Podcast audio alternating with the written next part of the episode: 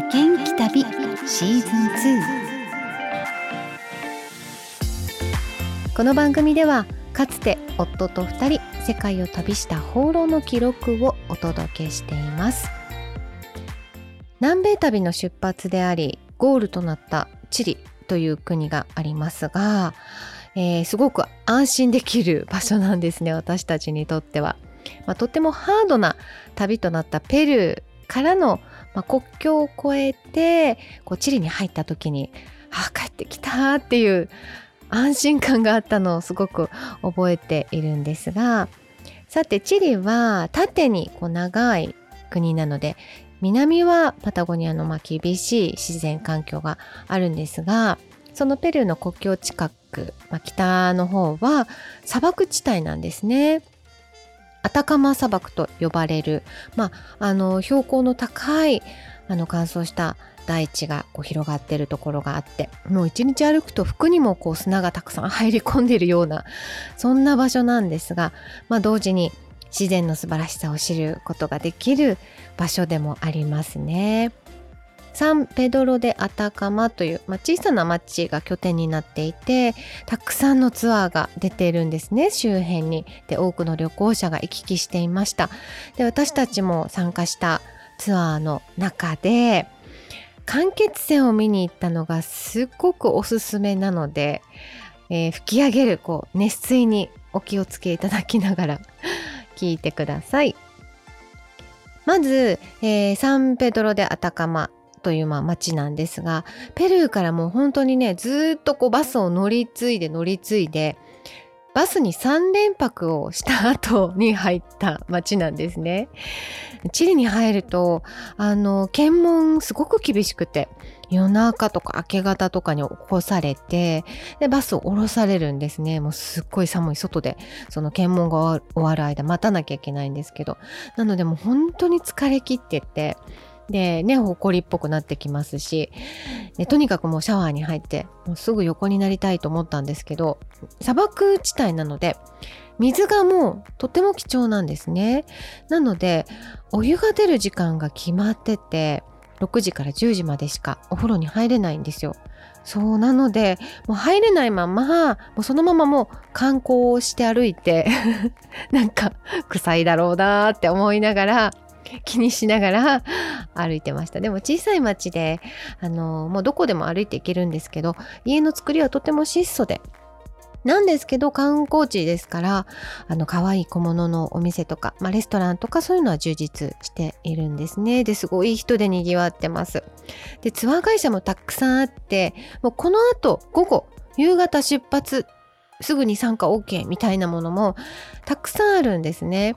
1月の後半でしたので、まあ、南半球は夏ですね。8時半を過ぎても明るいんですよ。はいシーズン真っ只中でした。でその中で早朝4時出発というツアーがあってそれがタティオ間欠泉へのワンデーツアーというものだったんですがまあ充実してて楽しかったですね。間欠泉恥ずかしながら私は知らなかったんですがこう地中にね温かいお湯がまあ流れている場所で定期的にそれがこう吹き出す温泉として。で日本にもたくさんあるんですね、えー、私たちは、夜中の3時に起きて顔だけ洗ってもう4時の迎えのバンに乗るためにその待ち合わせの場所まで行ったんですけどもう星がすっごい綺麗で出発前から大感動だったんですね。街の明かりがないので本当に手の届くところに隙間なくバーってこう星が埋まってる感じで星だらけでびっくりしました。そうなんです。あたかまは夜はね電気がつかないんですね。あの3時半も真っ暗な中で 準備をしました。そうなんですよなのであんなに星空綺麗なんですねあんな星は見たことないですねそして寒かったです。アタカマ自体がもともと標高が2000メートルくらいあるところなので、もう日中との気温差が全く違うんですね。真冬の格好にブランケットも持って出かけました。で、アタカマから3時間ほど揺られたら、そこはえー、標高4500メートルですか。ら、まあ、さらに高いところにあるんですね。世界でも最も高い場所にある間欠泉群ということで。いくつも割れ目とか穴が開いてるんですね。でそこから煙がもくもくもくと出てってでシュンシュンシュンってこう熱いお湯が噴き出してるんですよね。で吹き上げてる場所もあって。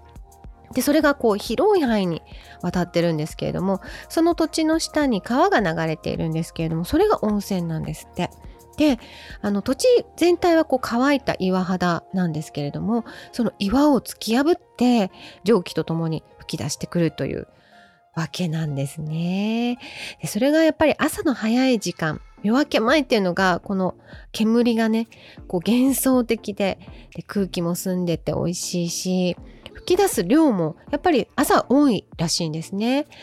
で朝日がまた昇っていく。あのその光景もなんていうかこう地球にいるとは思えない。なんか別の星にいるようなそんなあの風景でした。別の星は行ったことないんですけど。はい。で吹き出るタイミングとかを見計らってえいって飛び越えてみたりとか。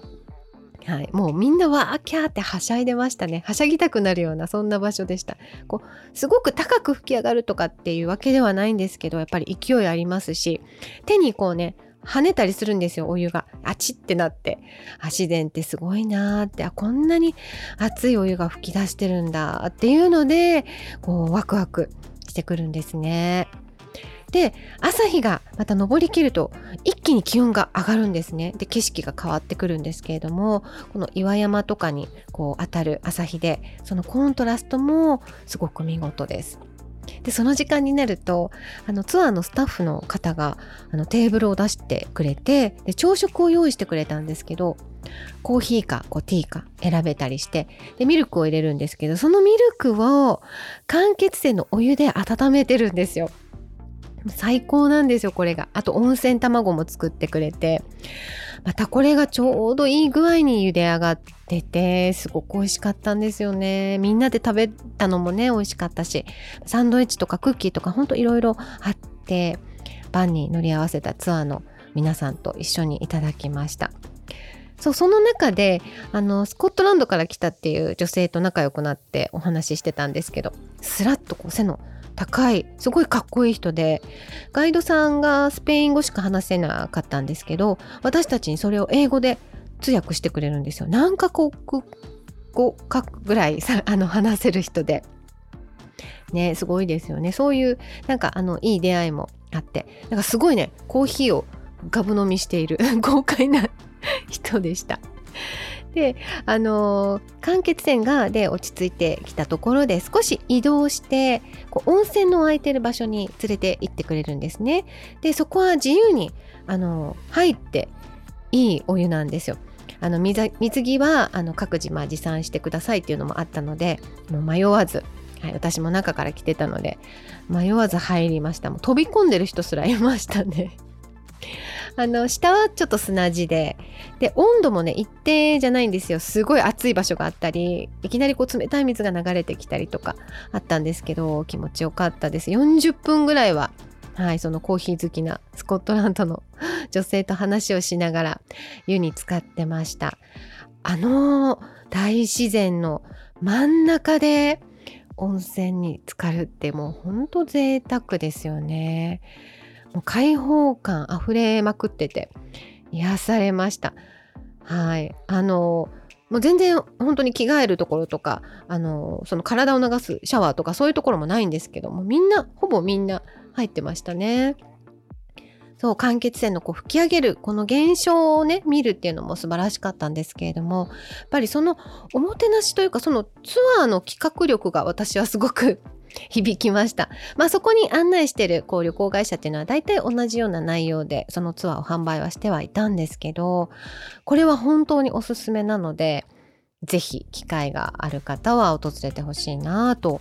思いますね。はい、あの同じくアタカマから出ているツアーで、えーと、アタカマ塩湖あの塩の湖ですね、えーとそこへのツアーも